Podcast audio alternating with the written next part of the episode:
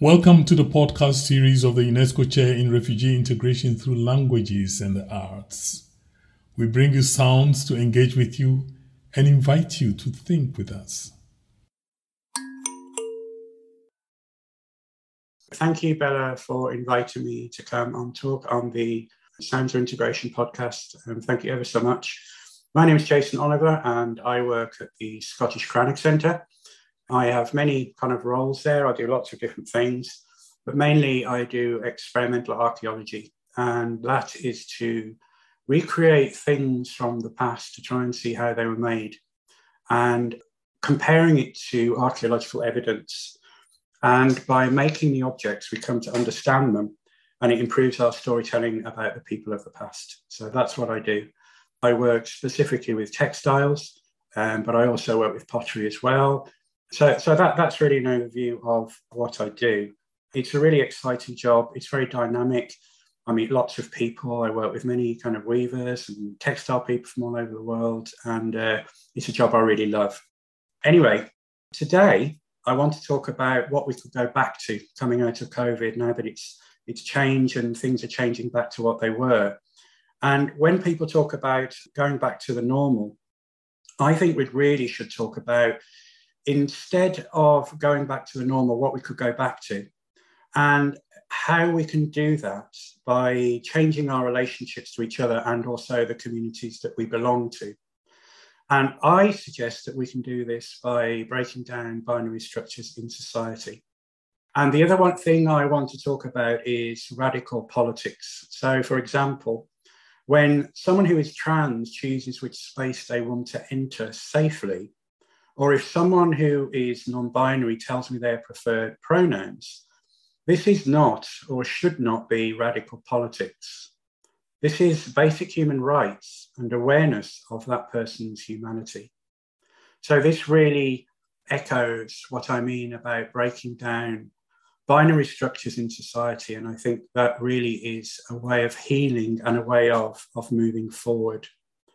So, one of the definitions of the word radical is springing directly from the root or stem base of a plant. So I think at this point, what I will do is I'll, I'll kind of go back to my roots and um, talk about my family, you know, where I came from. So our family is working class. And I remember sitting at home at the top of the stairs when my father came home and told my mum that he'd been made redundant. And I was unaware during that period that we had £10 per week to spend on food. But my mum and dad never told me that. So those are my roots. And I was the first person in my family to go to university. And I was very fortunate to end up at the Royal College of Art. I remember when I went for the interview, I really didn't think I was going to get in, and I saw it almost as a, as a practice run. And I was I suppose, maybe a bit too casual, but I was casual during the interview. And I told my story and showed a few pieces of work. And uh, maybe the way I can put it is I was professionally unprofessional. However, um, I was very surprised again, and that was absolutely brilliant. Um, I enjoyed my experience there. I think until one day when uh, one of the students brought in a homeless person signs off them for five pound, and that guy's name was David. I think it's important to, to name people. And the students put it in the, the Royal College of Art Gallery. So it's a big marble gallery, and it's really, really beautiful marble floors and white marble walls and very high ceilings. It's a very um, it's a very imposing contemporary space. And there was all the students were gathered round and there was lots of art speak. And it was really uncomfortable to, to see. And I remember there were a couple of people there that were looking at it, thinking, you know, that this this isn't right. My, my kind of, I think my feeling at the time, in a sense, that this person's story had been ripped from their territory, i.e., the place that they lived, and been, uh, had been abstracted into the gallery space. And it had been abstracted both visually and I think verbally, I would say emotionally and spiritually. And I think, you know, to top that off, that David probably wouldn't be allowed into the gallery either. And I think how much was it sold for? Like a thousand pounds or something like that. And I think at that point, for me, the cracks started to show. You know, what does contemporary art mean? How does it relate to people's stories? How does it relate to the territories that, that people have come from, where they live? And how does contemporary art function in society? What does it do? So at that point, I did a little research into why fine art, capital F, capital A, became itself. So 300 years ago, um, the white elites defined what constituted art with a capital A. And craft and art were separated into a binary state. Craft was what the working class people did or the peasants did, and the fine art was what the, the white elites did. And this idea of fine art became an unchallenged idea that was taken around the world as part of uh, colonization. And this happened kind of almost around the time of the Industrial Revolution. So we have large paintings um, that you can see in most galleries. An example is uh, one by uh, David Allan called Sir John Halkett of Pitfirrane. And just to describe that image, it is a large image, huge, and maybe, I don't know, 10 feet across, something like that. And it is of a very well dressed white family that are standing on top of a hill overlooking a vast area of land, and there's mist coming up from the ground, and they are all partying. And the, the image, uh, you know, the women are uh, sitting there serving the food and you know, sitting down, and the man's standing there with his cane, you know, kind of dominating the landscape. And th- there's lots of pictures like this you can go into any art gallery and look for the rooms that are painted red because they tend to be hung in there and they've got these big gold ornate frames. But it is a facade that doesn't tell the whole story. These people own the land and they are demonstrating their ownership of it, but they're not talking about in the image working class experience, black experience. They're not talking about slavery. They're not talking about anything of that. It's just this kind of advert for these people, advert for um, the upper echelons of society. So in these, these kind of large galleries, which are painted red, when we go in, we must also act like it's some kind of hallowed space that we go in. Paintings are positioned high up on the gallery walls. We have to crane our neck upwards and be quiet. You know, we must look up at these things like we're in a church. And again, you know, it's the stories of the people of that landscape who have been brought to that landscape. They have been deleted from history. So why are we meant to be quiet in galleries? Why can't we collapse the art craft binary and fill the galleries with craft makers of all walks of life making a mess and making the gallery noisy and creative? So craft is the thing that connects us back to the land and brings everything back to its stories, territories, and contexts. So we now live in a world really that's of curated stories which are divorced from the territories to which they belong the press, the politicians, and the media control these stories. And I think, in a sense, social media allows us to self curate inauthentic stories, presenting ourselves as we want to be seen.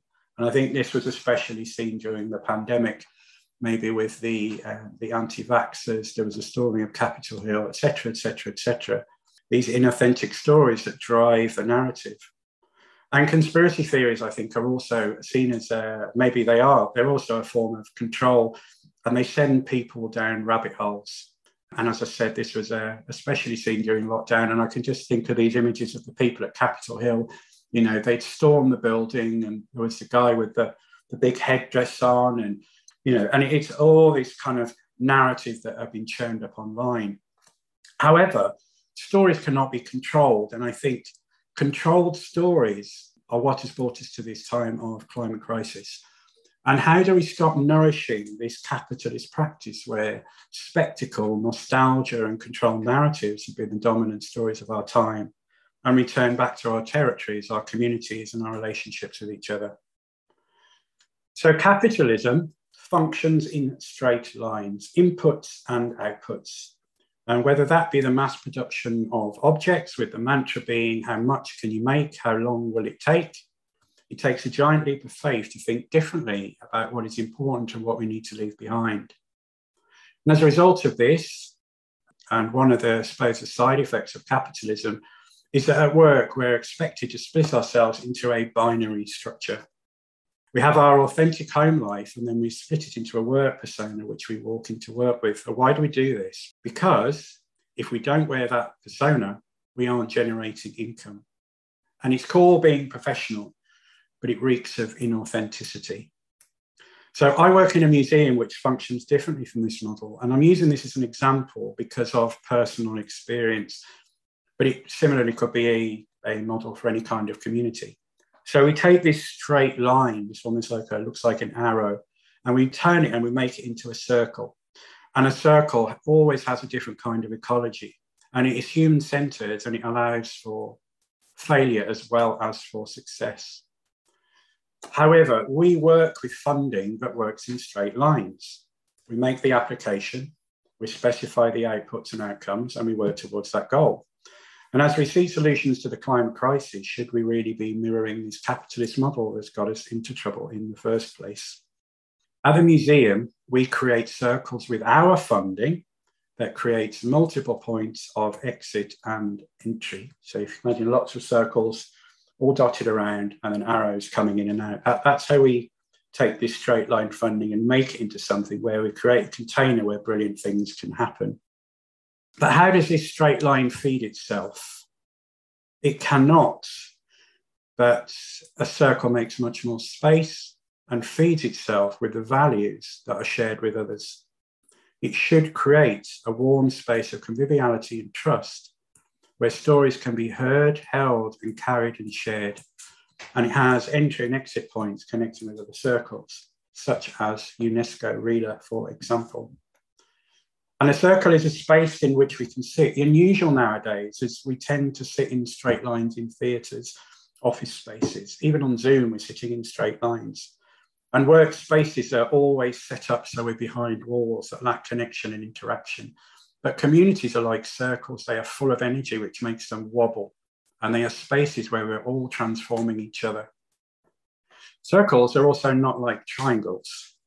Triangles support hierarchies and circles collapse them, and they collapse binary structures, which are walls that divide people. The binary systems then collapse and become something else. They are spaces for authentic storytelling and fearless randomness, which embraces the human experience in all its flaws and successes. If we think about a three dimensional circular structure, we have a well. A well is a circular structure and it contains a knowledge about what was and what things could be, a nourishing, refreshing space from which we could all drink, fed by rivers of stories that flow through time and across spaces and places, connecting us and other people back to their territories. So let us return back to the beginning in this big circle. The root of a plant will intelligently reach towards things that nourishes it and away from things that are toxic. And we, like the plants and trees, are all interconnected by our stories, which flow like rivers, feeding wells which we can all drink from. We are non linear beings who can resist straight lines and binary structures. So, so as we look forward to the future, I think it's um, been interesting to reflect on are we going to continue accepting the government's kind of capitalist model of generating wealth, whilst pretending to have green solutions to the present crisis. Maybe we should focus our attention back to our territories and our shared stories, with gift economies and mutual aid as our currency. Surely this is a true act of radical resistance and a way of not going back to normal. Thank you for listening to the podcast of the UNESCO Chair in Refugee Integration Through Languages and Arts, a podcast series to make you think. More information about work can be found on the website of the University of Glasgow, www.gla.ac.uk. Thank you very much.